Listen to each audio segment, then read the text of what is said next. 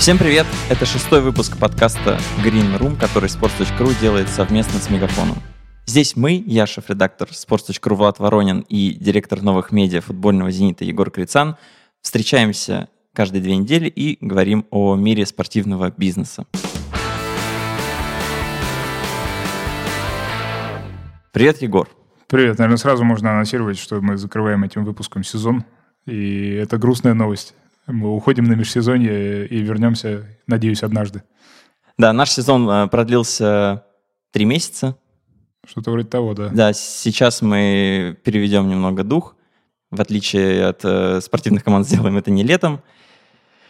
И расскажем вам о дальнейших своих передвижениях. А закончим этот сезон разговором про tone of voice – либо, если говорить по-русски, про интонацию, можно ли разговаривать со своей аудиторией на сложных вещах, или э, стоит это делать как-то полушутливо, стоит ли людей развлекать, стоит ли экспериментировать, и как это лучше всего делать.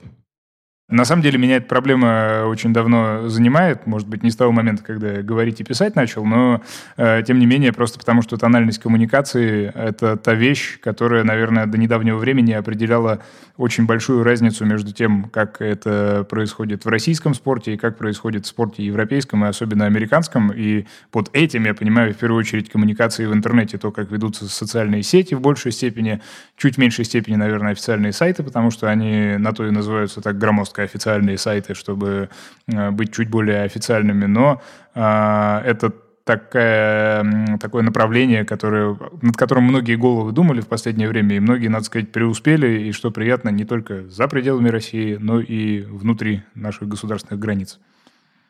Мы когда разговаривали про ситуативный маркетинг, ты, Егор, уже упомянул ту точку отсчета, с которой начали, начались шутки в обсуждении спорта со стороны официальных э, аккаунтов команд. И, как ни странно, началось это с НХЛ, где в целом э, коммуникации такие более традиционные, более строгие. Давай вспомним эту историю, как это вообще получилось, Давай и, вспомним. И к чему нас всех привело? Да как вчера, да. Но для тех, кто немного запутался в теории, я объясню, что речь идет э, глобально о том, э, каким языком, какими словами, какими символами, выразительными средствами э, спортивные клубы, бренды и другие участники вот этой вот коммуникации в интернете между собой общаются. То есть то, как мы пишем в социальные сети, то, как, то, как набираются буквально вот эти вот знаки и в какие предложения они составляются. А, началось все, ну как официальная историография считает американская в 2012 году, если есть официальная историография какая-то на этот счет, а, с твита, который Лос-Анджелес Кингс, хоккейная команда, отправила после того, как э, они в матче плей-офф обыграли команду из Торонто, насколько я понимаю, а, обыграли канадскую команду, в общем, и написали, что вот все а, в Канаде за пределами того региона, который эта команда представляет, добро пожаловать. И сейчас, э, ну, во-первых, это по-русски звучит не так, может быть, эмоционально, как по-английски, но они там сказали «You are welcome to everyone outside of British Columbia» это сейчас звучит достаточно наивно, да, как шутка такая, ну, в общем, достаточно легкая, но на тот момент в мире, где твиттеры и прочие социальные сети, они использовались исключительно в режиме таких телеграм, то есть э, просто дублировали некую официальную информацию и никакого дополнительного эмоционального посыла не несли, это выглядело достаточно смело, и эту смелость оценили в, в общем, довольно существенные даже по нынешним меркам, сколько-то десятков тысяч лайков, ретвитов и всего остального. И как считается, ну, наверняка кто-то делал это и раньше, просто не в таком масштабе, именно с этого момента э, впервые вслух начали задумываться о том, а можно ли так в принципе, потому что э, традиционное противостояние на, этом, на этой поляне, оно выглядит так, что вот есть какие-то носители консервативных ценностей, люди, которые пишут в газеты, в какие-то такие супер традиционные медиа, э, я как директор новых медиа себя противопоставляю сразу, э, и есть те, кто вот этим вот новоязом каким-то пользуется в первую очередь, опять же, в социальных сетях. И газеты вышли на следующий день с заголовками, что это они вообще себе позволяют такое. Вот почему можно вот так вот в Твиттере в эти 140 на тот момент знаков уместить какое-то такое сообщение, которое э, дополнительные какие-то еще и ироничные смыслы в себе несет. Не для того ли Твиттер нам нужен, чтобы сокращать нашу прекрасную газетную статью в эти 140 знаков, а не делать чего-то еще. И с того момента, да, из НХЛ, может быть, из не самой, скажем так, ироничной лиги в мире, э, все это пошло и пришло к тому, что в нашем прекрасном настоящем 2019 году сложнее найти клуб, который не пытался шутить каким-то образом, или бренд, который не пытался на этой вот иронии играть. Наша любимая рубрика... Енисей? Нет. Рубин? Пока нет. А, давай выберем три клуба, которые овладели этой иронией, этим новоязом лучше всех. На русском? Нет, вообще любые. Вообще ну, в мире. Ну, чемпионы мира с точки зрения цифр, э, самоиронии, постмодерна и всего остального, это, понятно, Рома, э, просто потому что люди на конвейер поставили какое-то иное восприятие всего, э, что можно, в принципе, делать в социальных сетях, и они, конечно, большие молодцы, но это я уже, наверное, в тысячный раз призову тех редких людей, которые еще не подписались на их англоязычный аккаунт в Твиттере, сделать это, просто чтобы видеть, как оно бывает. А, здорово в этом смысле преуспели. Я не хочу никакие американские команды брать, просто потому что они все так или иначе этим занимаются, и они на самом деле, как это часто в любой американской традиции бывает, какую-то общую массу такую слились. Ну, то есть там есть те, кто делает круче, есть те, кто делает чуть, чуть хуже, но сложно кого-то одного. А в европейских координатах, дай подумать, ну, наверное, я просто ангажированно скажу, что это Бавария, ее американский аккаунт, поскольку я его вел какое-то время. И из каких-то недавних... Я даже не знаю. Я бы очень хотел, опять же, меряя цифрами, назвать какой-нибудь турецкий коллектив, но я знаю, что у турков эта кнопка лайка, она выдается при рождении в руку, и они начинают ее жать при любом удобном поводе, просто потому что турецкий интернет, он вроде абсолютно локальный, живет в пределах одного языка, но при этом цифры там какие-то достойные, в общем, мировых рынков. Наверное, Барселону назову, а, причем Барселону за последние пару лет, потому что там произошли некоторые изменения, то есть э, они всегда работали круто в медиа, и это всегда а, был клуб, который жил, в общем, в какой-то своей среде, в своем таком мире, просто потому что они слишком глобальные, да, и они не могли позволить себе, может быть, каких-то а, лишних рисков, но вот они на них решились, и, я думаю, пришли к успеху. Хотя этими тремя, конечно, ничего не ограничивается.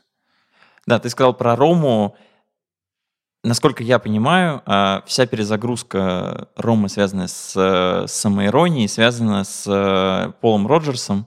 Это такой э, медиадиректор, наверное, так будет правильно назвать. Я не знаю, он, наверное, должность. head of social какой-нибудь. Да, он работал в Ливерпуле и перешел э, в Рому и максимально взбодрил команду в соцсетях. И я как-то с ним общался, и он сформулировал, что а, главная цель делать контент на грани нелепости, чтобы это было, с одной стороны, вроде как э, странно, удивляло, где-то даже там, используется плохой монтаж видео намеренно, а где-то вроде как ты шутишь ужасно, ты думаешь, что это такое, но это настолько странно и непривычно, что реак реакция у тебя позитивная, ты думаешь, да, это, это того стоит, это смешно. Ну, это история про то, что, да, они абсурд взяли на вооружение по полной, и, в общем, у них было то, что в теории там, маркетингов и всех остальных вот этих наук э, PDF на Excel э, называется преимуществом пионера, они просто первые, кто вообще это попробовал а, в том или ином виде, но мало того, что они попробовали, они еще и научились это на конвейере воспроизводить, и, в общем, э, грань абсурдности, она с каждым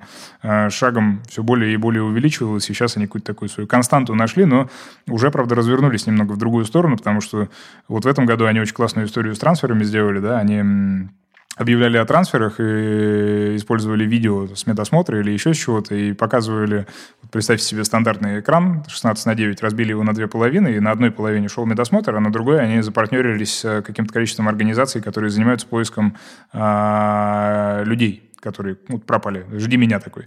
А, и благодаря тому, что это получило очень хорошие медиаохваты, я не знаю, были ли это твиты, которые помогли найти тех людей, которые действительно нашлись благодаря этому, но так или иначе Цифры, опять же, были достаточно впечатляющие. И я думаю, что даже если один нашелся, то на самом деле... Пять человек все... нашлось по итогу. Ну, пять человек нашлось в принципе, но неизвестно, твит ли они увидели, ходили ли они с смартфоном там и проводили это вот опознание или каким-то другим образом. Но, тем не менее, это круто. Я думаю, что если бы каждый клуб нашел по одному пропавшему человеку, то, в общем, мы бы все гораздо больше сделали, чем можем сделать в каких-то других местах. Ну и опять же, Рома это сделал э, первый среди всех клубов. Никто даже и не думал в таком формате представлять игроков. Ну, это правда. Они в целом, я говорю, молодцы, что смогли как-то вот э, чуть-чуть эту историю про абсурдность э, оставить при себе, но при этом еще и какие-то другие штуки. Вот мы с тобой разговаривали в прошлый раз про этот Hyundai, э, еще про что-то, когда они разных балаболов из интернета деанонимизировали, вытаскивали в реальную жизнь и заставляли э, подтверждать делами те грязные слова, которые они писали в интернете, потому что нельзя промахнуться в ворота с пары метров, или женщины не умеют играть в футбол. А, это тоже круто, не, они, они прям красавцы. И это хорошая компания, их не так много, там буквально 3-4 человека, по-моему, этим занимаются. А, и они просто вот заточили свои мозги в эту сторону, не забывая, впрочем, о том, что есть и какая-то официальная линия коммуникации, но у них э, в этом смысле разделение довольно четко проходит. То есть то, что выходит в Италии, прямо противоположно тому, что они делают на английском языке, потому что в пределах Италии, особенно в пределах Рима, Рома остается суперконсервативным клубом со своим телеканалом, который там 24 э, на 7 из студии рассказывают эти красивые итальянские пышногрудые женщины э, о том, что происходит в Тригории у них на базе, и какой, что в этот день 20 лет назад делал Франческо Тотти, и на английской в это же время выходят какие-то сумасшедшие видео с Каларовым или еще кем-нибудь, в общем, э, сейчас Мхитарян на повестке, который, как известно, Микитарян, поэтому они теперь, я не знаю, запартнерились уже с Диснеем или это вот вопрос какой-то ближайшей перспективы, но они качают эту историю со всех сторон. То есть про них можно много и долго говорить, но я советую просто подписаться и быть в курсе от первого лица. А где, кстати, вот эта грань, когда ты вроде как эксплуатируешь этот абсурд, э, какое-то время едешь на волне позитивной реакции, а стоит ли когда-то остановиться и развернуться, потому что приедается это людям? А, либо как держать вообще в тонусе команду, которая все это придумывает, чтобы это не, не превратилось э, в, в сплошное однообразие? Слушай, ну я могу говорить только исходя из своего какого-то э, личного опыта. У меня опыта участия вот в таких вот командах, придумывающих конкретно этот жанр, э, их два. Это Бавария, собственно, и Зенит. А, и там, и там есть что-то общее. Что-то из Баварии в «Зенит» мигрировало, что-то из «Зенита» в Баварию там, вместе со мной.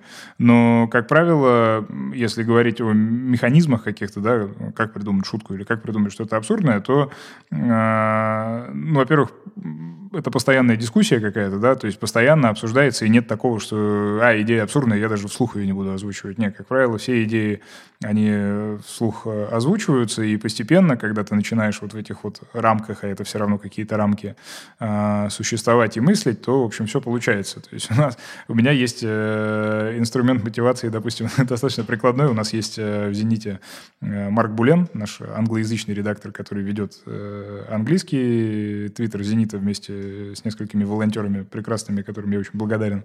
И иногда, когда я вижу, что Марк подзадолбался переводить новости пресс-конференции после матча «Зенит-Рубин» или что-нибудь такое, я говорю, Марк, сегодня отличный день, чтобы сделать что-нибудь прекрасное.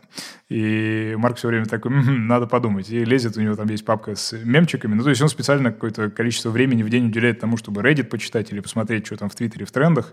А, в этом смысле российский интернет, к счастью, и британский, в котором живет вот этот английский Твиттер, он позволяет не сильно э, суетиться. В случае с Баварией, допустим, э, индикатором выступают твиттеры в тренде, которые там в углу висят, и в американском сегменте они меняются каждые 15 минут, ну, может быть, чуть-чуть э, реже, но тем не менее. То есть там есть четкое количество, раз в час там надо что-то в Твиттере опубликовать no matter what, обязательно. И ты смотришь там, окей, сегодня Международный день, э, не знаю, котов или еще что-нибудь, и ищешь э, у себя в голове какие-то воспоминания или какие-то фотографии, или есть какое-то количество, опять же, применительно к Твиттеру, стандартных вот этих вот ежедневных жанров, там, а, э, Четверг — это какой-то день флешбека, Monday Motivation, Wednesday Wisdom. Вот я не помню, рассказывал или нет, когда был, как, была какая-то среда, и нужно было опубликовать какую-то очередную мудрость. Я уже все цитаты Карла Хайнца Румениги э, перебрал к, тому моменту, то есть это сколько-то месяцев спустя после начала работы было. И я парням говорю, слушайте, можно я Достоевского туда? Они говорят, в смысле? Я говорю, ну вот есть какие-то цитаты, я говорю, на русском могу поискать, перевести на английский, и пульнем скажем, что вот великий русский мыслитель. И действительно, если ковырнуть на пару лет назад в Твиттер Баварии американский, там есть цитата Достоевского. Вот абсурдно, ну, по-моему, достаточно. Сработало? да, но мне хотелось. Ну, сколько-то сотен своих лайков, наверное, набрал, хотя понятно, что там люди, скорее всего, не слышали про, про Достоевского. Если слышали, то не, не это, не то, что там было опубликовано. Как э, вот это все веселье безудержное сказывается вообще на образе команды? Потому что есть же э, рекламодатели, которые такой формат любят, специально под него приходят и как раз и просят придумайте нам что-нибудь вот такое необычное. А с другой стороны, есть э, если мы говорим про европейский рынок, все равно какие-то очень крепкие устои, потому что если мы возьмем а, обычные стандартные спортивные европейские медиа, они а, даже на фоне российских очень часто очень строгие. Если мы откроем марку, там будет на 15 минуте случилось такое-то. И как ты вообще вот ты следишь очень активно за европейским рынком и как соотносится такая активность Ромы на английском языке, которая явно рассчитана на охват за пределами Италии, там выход, например, на американский рынок, и вот, вот такая строгость э, на внутреннем рынке и в том числе в, в медиаполе. Это же на самом деле применимо в том числе и для, для России, потому что а, там в Твиттере, в Инстаграме многие говорят на языке эмодзи и шуток и абсурдных видео, а, но в то же время, там, если мы зайдем на официальный сайт и там, отношения с партнерами, они все равно строятся по другой модели все еще. Это абсолютно справедливая проблема. Я бы не сказал, что к нам часто приходят с желанием как-то пошутить изо всех сил, хотя мы уже каким-то партнерам действительно этот подход применяли, и он скорее работает. А проблема, которую ты описываешь, это такое, ну, отцы и дети, или как это назвать. В общем, классическое противостояние более консервативной и более либеральной позиции в этом отношении. А, очевидно, правильный ответ на него – это э, то, что нужно плясать от площадки, потому что, ну, Твиттер живет по одним правилам, Инстаграм по другим. Любая социальная сеть, она там внутри себя как-то свой язык определяет, свои выразительные средства. И с этой проблемой действительно сталкиваются очень многие сталкиваются очень многие, просто потому что, ну, есть разница, как правило, да, социальными сетями занимаются люди более э, юные, более молодые, и в то же время руководят клубами пока еще люди, может быть, более консервативные, просто не сообщающиеся с этими социальными сетями в ежедневном режиме.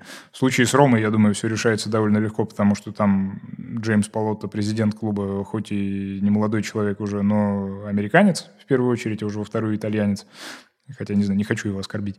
Но он, я думаю, в курсе, чего и как. И Пол Роджерс, кстати, в Твиттере, он совсем недавно писал о том, что Полото звонил ему среди ночи и просил объяснить, что именно вот этот вот твит значит. Ну, то есть он явно доверяет. А это везде переживалось на каких-то этапах. В Баварии, допустим, э, у американского офиса прекрасный внутренний такой мем, не мем, я не знаю, но гифка с Бейонсе. Они, когда только начиналась жизнь этого вот нью-йоркского офиса, откуда американские медиа ведутся,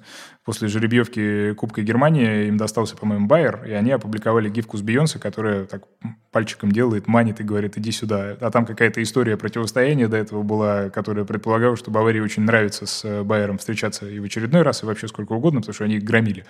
И это спровоцировало скандал как раз в тех самых традиционных медиа, и, ну, выражаясь русским офисным языком, парней заставили писать служебки объяснительные и все остальное, как вообще так вышло, что Бейонсе появилась у них вот где-то в официальных медиа, которые э, разговаривают скорее языком Шиллера, Гёте и всех остальных, нежели чем таким. Но ничего, как-то они справились, в общем, перетерпели, и сейчас гифки с Бейонсе, я думаю, там уже никого не удивят. Все привыкают, и в случае с «Зенитом» тоже я не вспомню, чтобы нам приходилось за что-то объясняться, ну так, мы уже давно поняли какую-то э, границу. Хотя, естественно, я часто вижу примеры в других клубах, когда видно, что люди, они настолько хотят сделать что-нибудь необычное, настолько хотят пошутить изо всех сил, что э, уши этого желания торчат гораздо дальше, чем, э, собственно, сама шутка или какой-то другой прием.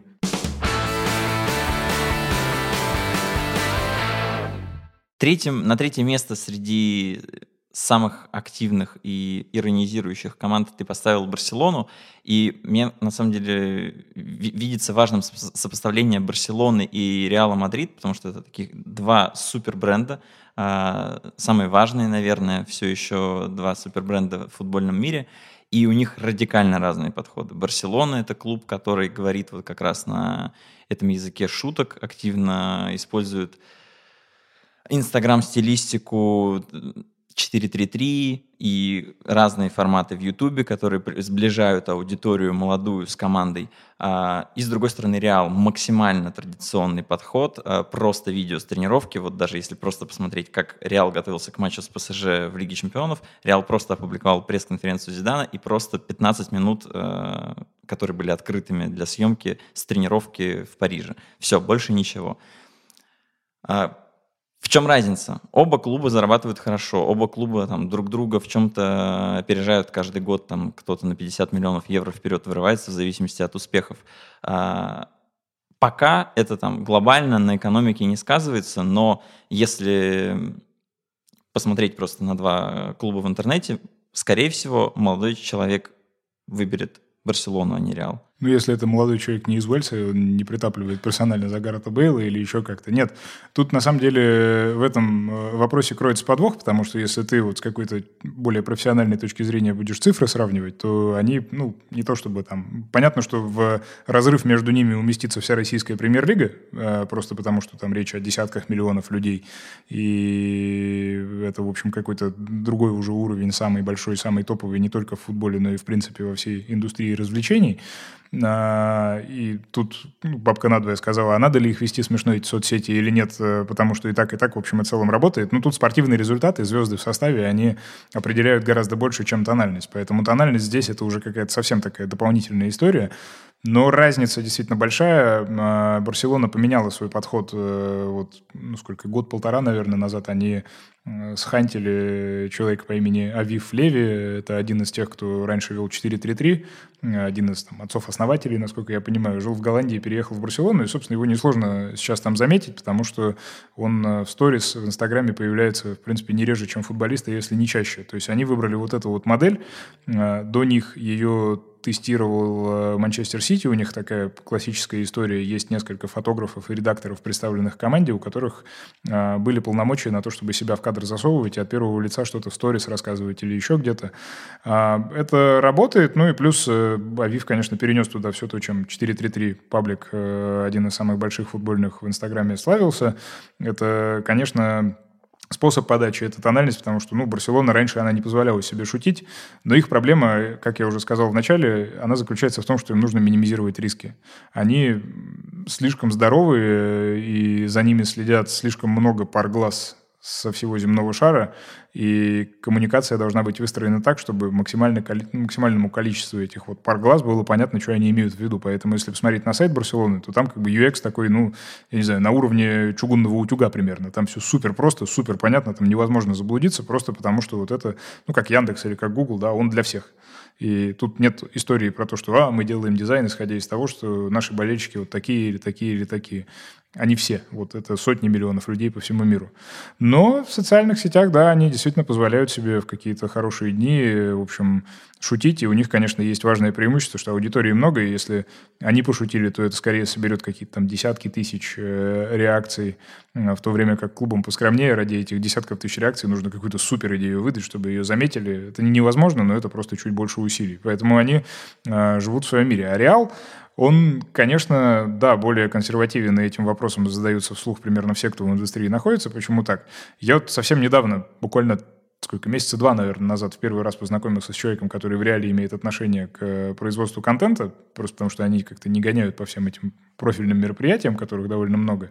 Но тут что-то вот мы где-то столкнулись, и он рассказывал а, о том, как у них устроено взаимодействие с командой. В общем, может быть, в этом часть проблемы кроется. Они на достаточной дистанции находятся от футболистов. Это не только в реале, так во многих больших клубах так. А, журналисты клубные, они часто живут на тех же правах, что журналисты, которые просто с аккредитацией приходят. И допуска к телу у них не, не сильно больше, чем а, предполагалось бы, в общем, такими обстоятельствами. В «Зените», допустим, ровно наоборот, да, у нас есть опция, в принципе, куда угодно зайти, кроме раздевалки перед матчем. И, может быть, это как-то влияет. Может быть, то, что они ну, супер успешный клуб, а когда все хорошо, то, в общем, что еще менять, и так все работает. Может быть, какие-то другие. Но, может быть, они, в принципе, ну, не думают об этом как о приоритете. Тут можно только э, догадываться, но факт остается фактом, да. Они о своих каких-то даже ключевых новостях совершенно об огромных трансферах объявляют так, что, ну, я не знаю, газета «Копейский рабочий», наверное, интереснее бы написала. Да, там появляется просто эмблема Реала на официальном сайте, надпись «Коммуникадо официаль». Ну да. То есть просто официальное заявление – Реал Мадрид подписал такого-то игрока. Но при этом в офлайне это все по красоте. Я вот помню, что когда Лунин, э, вратарь украинский, переходил, что-то мне интересно было, но украинец молодой переезжает. Я смотрел, как его там будут проводить по дням, как у них устроена вся эта процедура. Там ну, все круто, никаких вопросов нет. У них клиника вся завешена рекламой, и все это, в общем, отдельные какие-то медиа события, презентация на стадионе, куда приходят десятки тысяч человек. Немыслимая история в России. А, но при этом все, что касается вот этого вот конечного инструмента донесения информации, все это такое, что сидишь и думаешь, матушки мои, ну, как бы сложно придумать скучнее. У Реала есть э, контракт спонсорский с э, клиникой Санитас или Санитас, не знаю, как правильно произносится на испанском. Есть э, целая подборка фотографий, просто все новички Реала за последние 10 лет, там, допустим, 40 фотографий, все не склеены, и постоянно игрок лежит на кушетке, есть эмблема голубая этой клиники и большой палец. Это просто как подтверждение трансфера, и, собственно, упоминание этой клиники всегда мелькает во всех соцсетях Реала. Да. Мы, мы, мы не знаем, может быть, напротив этого места находится большая стена, на которой 50 таких фотографий, и он просто смотрит, что надо сделать вот так. А с другой стороны, логика-то простая. Поедешь в Мадрид, попадешь в беду, в какую больницу идти? Ну, не знаю, в первую мадридскую, так вспомнишь эту. Поэтому э, то, что это приносит результат, оправдывается цифрами. В общем, все довольны, сомнений никаких не вызывает. Но то, что это чуть-чуть э, отбирает у какой-то вот такой вот э, публичности, что ли, индивидуальности какой-то, в общем, тоже медицинский факт. Потому что Реал хорош в первую очередь тем, что он делает на поле, но вспомнить что-то за его пределами достаточно сложно. Ну вот даже последнее появление Эдена Азара официальном YouTube-канале, это просто Эден Азар сидит на стуле, три минуты отвечает на серьезные вопросы. В то время как а, другой новичок Барселоны Антуан Гризман появился в рубрике «На сколько вопросов успеешь ответить за 90 секунд?». Ему задают на скорость вопросы, он так как живой человек там себя проявляет. А Де Йонг, перешедший из Аякса, например, отгадывал своих новых партнеров по э, частям лица, чей-то рот, чей-то нос. Ну, и сразу запоминается просто, что как реагирует человек. Да, ну кейс э, с э, Гризманом, с его переходом мы, кстати, разбирали, потому что мы прям отдельно так для себя какую-то аналитику писали, сколько чего и где у них вышло, потому что у нас тоже там предстоял э, в том числе трансфер Малкома, который хотелось как-то круто отработать, и мы просто пытались прикинуть количественно, окей, что если там, по-моему, суммарно в Инстаграме 40 или 50 записей вышло за там, 2 или 3 дня. Ну, как-то очень много всего было. Типа каждый час они лупили что-то новое про него. Я не знаю, там с GoPro он спать ложился или нет, но, в общем, это все просто 360 было освещение. Я не скажу, что мы сделали столько же всего. Э, ну, у нас чуть поменьше рабочих рук, чем в Барселоне, а там их ближе к сотне, наверное, суммарно контентом занимается. Но так или иначе э, смотрели, и, в общем, я не скажу, что там тоже что-то вот такое выдающееся было. Я бы эти 50 записей на один твит от Рома легко поменял, потому что мне кажется, что это просто интереснее. Но свои задачи они наверняка решили.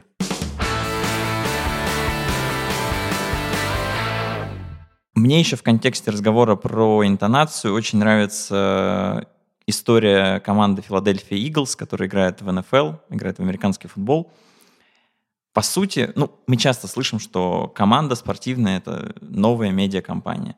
И вот на примере Филадельфии Иглс очень хорошо видно, как на самом деле это устроено и как это может развиваться. Потому что там, пять лет назад у команды был один подкаст, ну, потому что рынок подкастов в США, он огромный, там чуть ли не 70% населения хотя бы раз в год слушают какой-то подкаст, и это ну, все равно не сравнится с тем, что есть в России. А сейчас этих подкастов 6, в течение этого сезона будет уже 9. Там действительно садятся прям действующие игроки, рассказывают, э, что они делали на поле, то есть для хардкорной аудитории, той самой, тради... Э, которая любит традиционные медиа. А потом повар команды просто рассказывает про здоровое питание и какие там филадельфийские стейки он делает на кухне. Филичи стейк – это легендарное блюдо. И и так далее. Там даже вот просто инсайдер, который владеет информацией о том, кто сколько получает, действительно просто через официальный канал клуба обсуждает все последние новости раз в неделю, и все эти рубрики э, уже проданы спонсором. Но теперь э, команда взялась за видео, и там действующий игрок будет прямо вот стоять э, на кухне, готовить еду, про, просто эксплуатируется известность э, спортсмена, ну, и клуб выходит на совершенно новую аудиторию. Там не будет разговора про НФЛ, про то, как закончился последний матч. Просто медийное лицо будет готовить еду и разговаривать с аудиторией, которая там приносит э, сотни тысяч кликов, например, Нью-Йорк э, Таймс, потому что всем известно, что рецепты — это самый популярный раздел э, самого крупного медиа мира.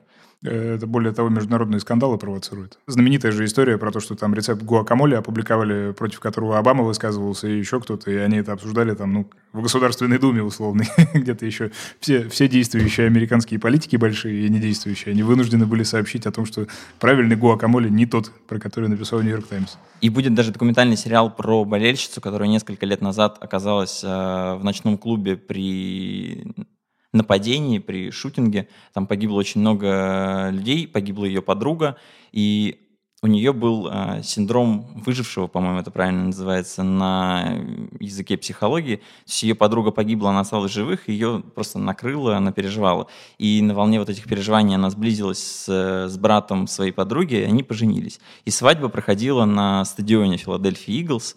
И Филадельфия, вот просто зная эту историю, просто снимает такую жизненную драму, рассказывает, как пережить э, страшный момент. И в том числе выходит вот на такие просто приятные а, трогательные моменты, показывая, как это все происходит у них на стадионе. То есть прямой связи со спортом нет, люди просто рассказывают истории, показывают то, что действительно всех волнует, это еда, и прямо говорят, да, мы выходим на другие территории, нам, нам нужны деньги, нам нужно внимание, вот мы, мы выходим на такой рынок. Что, что ты об этом думаешь, Егор?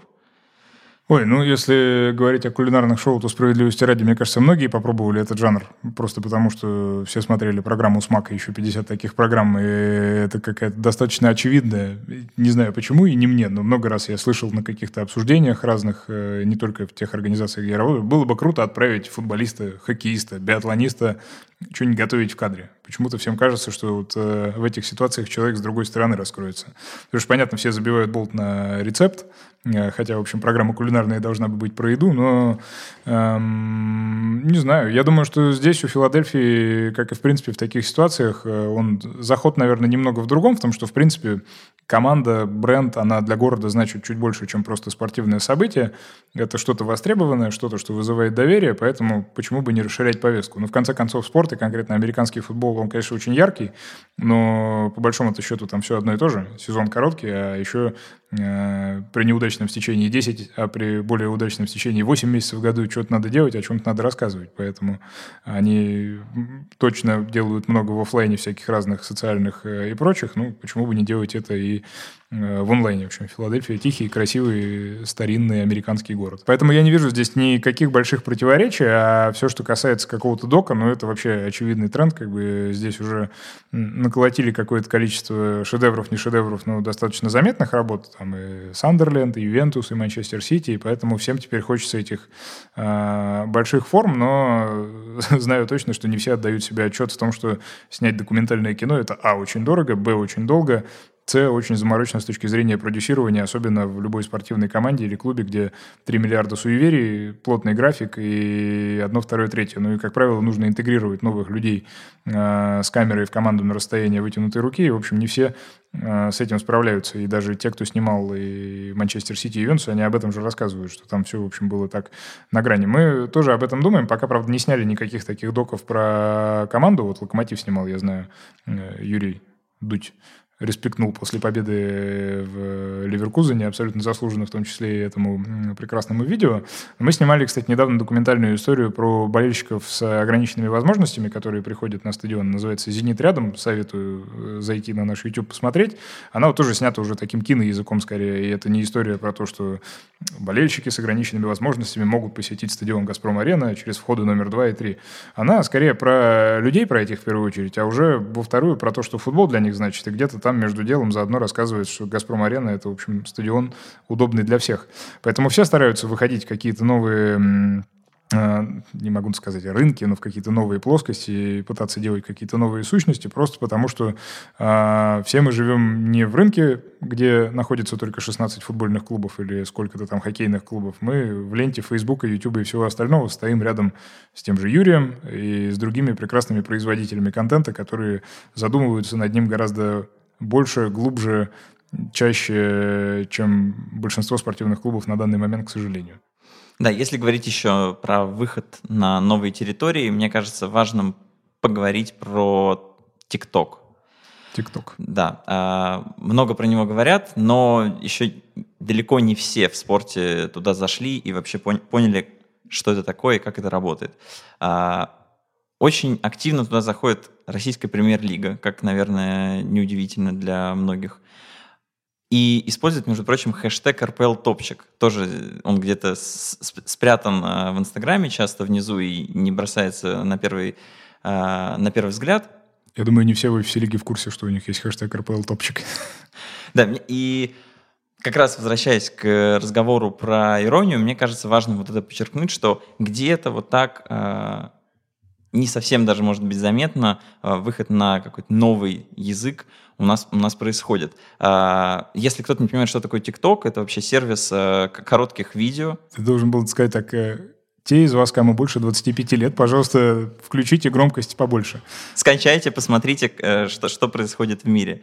Э, сервис коротких видео — они не обязаны быть смешными, могут удивлять, могут рассказать какую-то историю, можно накладывать музыку из библиотеки, можно музыку не накладывать. В общем, новая, новая реальность, э, в которую спорту нужно как-то проникать, и при этом э, как-то сохранять, наверное, свою тональность, свой язык, где вот здесь э, грань, когда клуба есть вроде как своя философия, свое представление о том, как он выглядит в разных средах, и вдруг появляется новая среда со своими правилами, а, со своей аудиторией, которая, у которой запрос уже на совершенно другой язык, и как а, вот эту философию масштабировать, чтобы в этот новый океан нырнуть. Я думаю, что в жизни каждого человека, принимающего хоть какие-то решения, наступает такой момент, когда ему какое-то решение приносят на утверждение, и ему нужно согласиться с тем, что он ни хрена не понимает о том, что ему предлагают, но если ему обещают, что это будет работать, то лучше рискнуть. Вот ТикТок это, к сожалению или к счастью, поначалу была ровно такая история. И в нашем случае, и в случае многих других, потому что, ну, Понятно, основное отличие заключается что аудитория, которая находится там, это люди существенно младше меня, допустим, 31-летнего, или существенно младше тебя. Это скорее какие-то школьники среднего, а может быть и младшего или старшего возраста, но, в общем, те, кто вот совсем другие. Какое-то поколение, я даже не знаю, какую ему букву приписали. А, это ладно, еще ТикТок. Есть э, то же самое под названием «Лайки». И вот эта социальная сеть, это вот совсем... У меня есть э, десятилетняя племянница, вот она ТикТок не котирует вообще, а лайки — это лучшее, что есть в интернете. И все вот эти часы за смартфоном, они там в основном проводятся. То есть механика, она э, примерно такая же. Э, российские клубы и нероссийские клубы, они действительно там присутствуют. ТикТок э, хорошо зашел под э, знаком новой китайской социальной сети, что было достаточно необычно, потому что все привыкли к тому, что там есть Weibo, WeChat и все остальное какая-то нарния. А здесь понятный сервис, который начал резонировать с аудиторией, давать хорошие цифры. Ну и более того, подразобравшись, в общем, мы вот внутри себя поняли, что действительно прикольная штука, потому что там э, на уровне сочетания монтажа видео э, и звука, а там это два основных выразительных средства, можно добиваться каких-то очень неожиданных экспериментов. Это не значит, что то же самое нельзя делать в Инстаграме, но там это вот какую-то внутреннюю органику очень хорошо э, вливается. Я могу рассказать маленький секрет. Э, у нас есть официальный э, ТикТок, но его делает э, специально привлеченный для этого человек, скажем так, среднего школьного возраста. Просто потому, что мы, 30-40-летние э, дядьки, отдаем себе отчет в том, что у нас так, как у нее, не получится. Поэтому ей большое спасибо. Э. Как, как это устроено? Где, где вы нашли работника среднего школьного возраста? Как, как он работает? Как он предлагает идеи?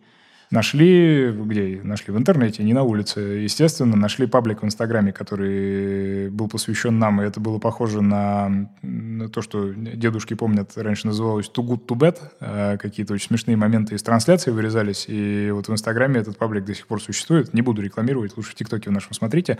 Э, там как-то очень классно были смонтированы маленькие такие клипчики в истории, там, 30-40 секундные о том, что в играх происходило. Это супер смешно э, выглядело, и сразу было понятно, что вот этот формат про эту социальную сеть. Поэтому далее коллеги мои вступили в некую коммуникацию с кучей скобочек, э, смайликов и всего остального, и, в общем, нашли э, общий язык, и это классно идет, но здесь, конечно, большой подводный камень заложен в том, что я с нетерпением жду того момента, когда кто-нибудь из э, более консервативных э, руководителей клуба напорится на эту страницу, потому что многие вещи там, они выглядят достаточно своеобразно для человека взрослого, но при этом отлично собирают какие-то реакции, и довольно распространенная история — это комментарии про то, что мы не верим, что клуб позволяет себе вот такое. Ну, то есть с точки зрения экстрима какого-то, который мы можем себе позволить в контенте, TikTok на данный момент это точно максимум.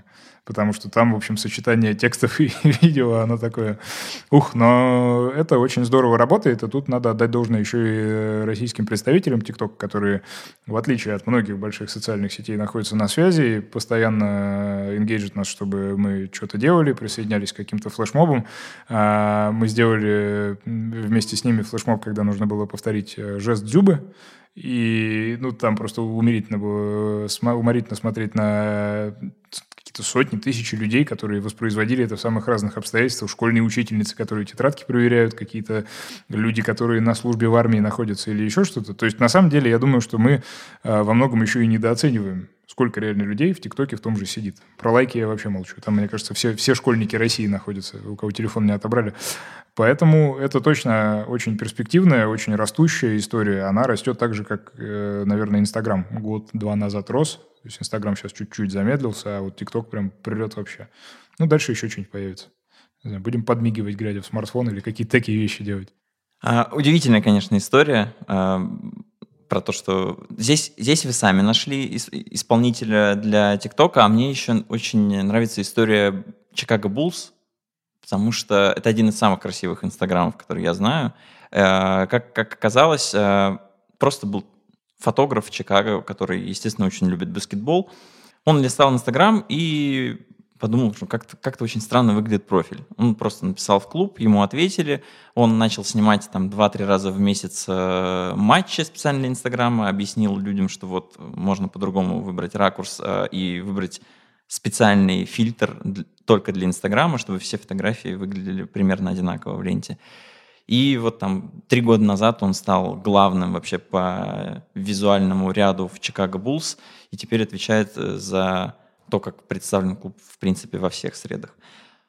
Кайф. Ну, Чикаго неудивительно. Родина Верджила Абло и многих других знаменитых людей, не обделенных художественным вкусом, она может рождать таланты. А, я видел их Инстаграм, но не вспомню. Но, кстати, ты сказал про фильтры. Тоже вроде как мелочь, да, а на самом деле сильно бросается в глаза когда смотришь инстаграмы разных команд, а, где люди думают о том, что все фотографии в одной какой-то палитре, тональности, температуре должны находиться, а где совсем нет. Мы э, думаем, и у нас даже было большое желание с VSCO, таким прекрасным приложением, которое позволяет фотографии обрабатывать, запартнериться и сделать нам кастомный фильтр. Мы с ними связывались, но они сказали, что у них очередь из желающих на несколько лет вперед, поэтому, в общем, вставайте в конец. Так что, может быть, однажды, не, не знаю, но Чикаго Буллс, э, респект. Мой любимый инстаграм, правда, не этот, а футбольного клуба LAFC из города Лос-Анджелес, но он такой не совсем совсем про фото, он, наверное, больше про фото и графику, потому что они очень красиво в такой черно-золотой стилистике все это делают и классно прям выглядит. Если говорить про фильтры на фотографиях, то самый удивительный клуб — это, конечно, Рен, французский Рен, который играет в Лиге 1. Там все фотографии... А, как это, баланс красного?